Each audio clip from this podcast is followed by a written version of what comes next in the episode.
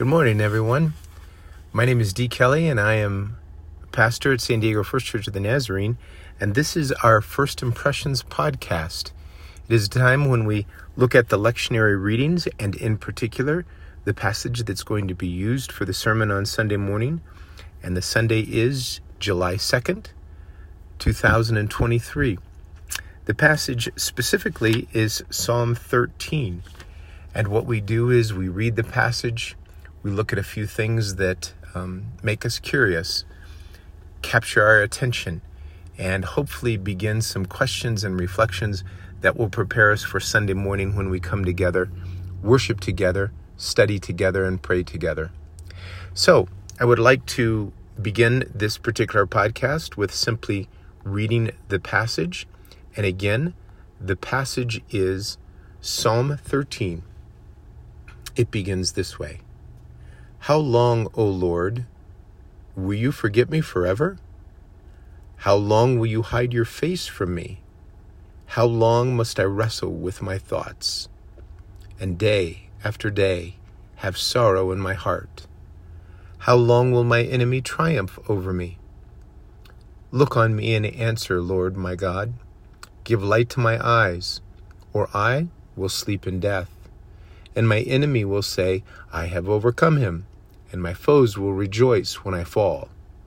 But I trust in your unfailing love. My heart rejoices in your salvation. I will sing the Lord's praise, for he has been good to me. This is the word of the Lord. Thanks be to God. Well, I hope as you listen to that, there might be some phrases that you might want to reflect upon or something you want, might want to memorize and hold on to. Something you could repeat numerous times and just ask God's Spirit to um, give you new insight into your own journey and into this particular passage. There are some things that I find interesting and curious. That opening line, How long, Lord? Sometimes it seems like time passes so slowly. It's as if sometimes we are reminded that God's in control only because some things take so long. It seems like sometimes time is temptation.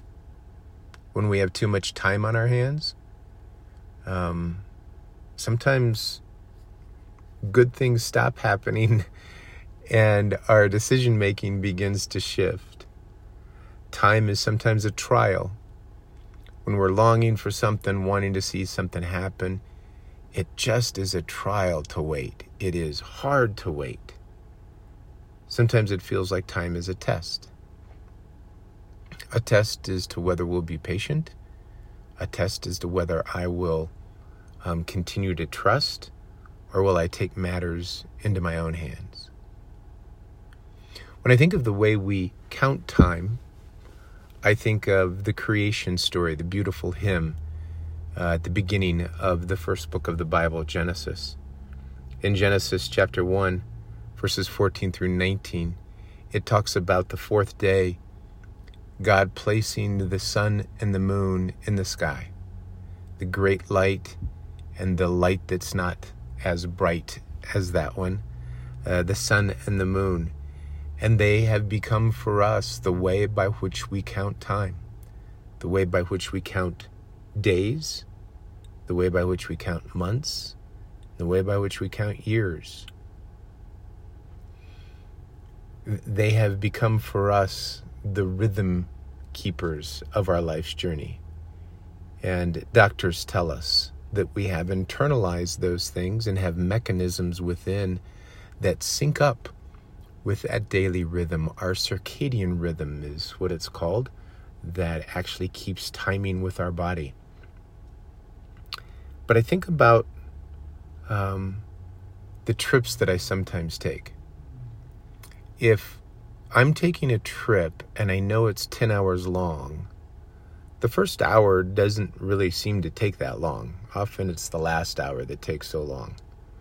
But if I'm taking a trip and it's only one hour long, that one hour sometimes seems incredibly long.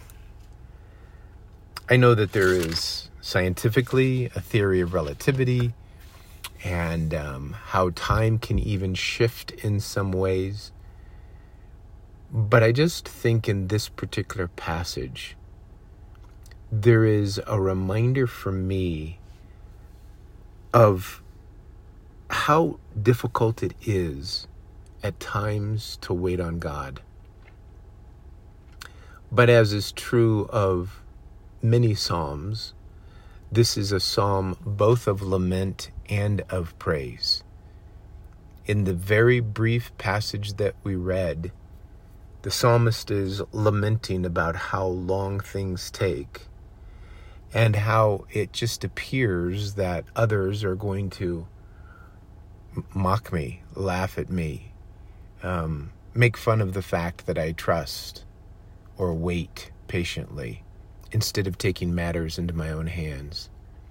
And in many occasions, there's nothing we can do to take matters into our own hands. We just become frustrated or angry because things aren't unfolding in a timely manner.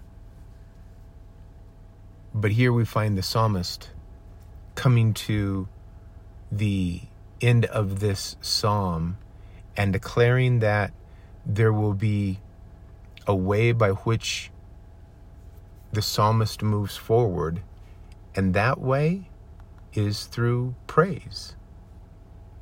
It is a praise that results in trust in God's unfailing love, a heart that rejoices in what God has done, which gives me courage, I think, to look to the future and to sing the Lord's praise because God has been good to me.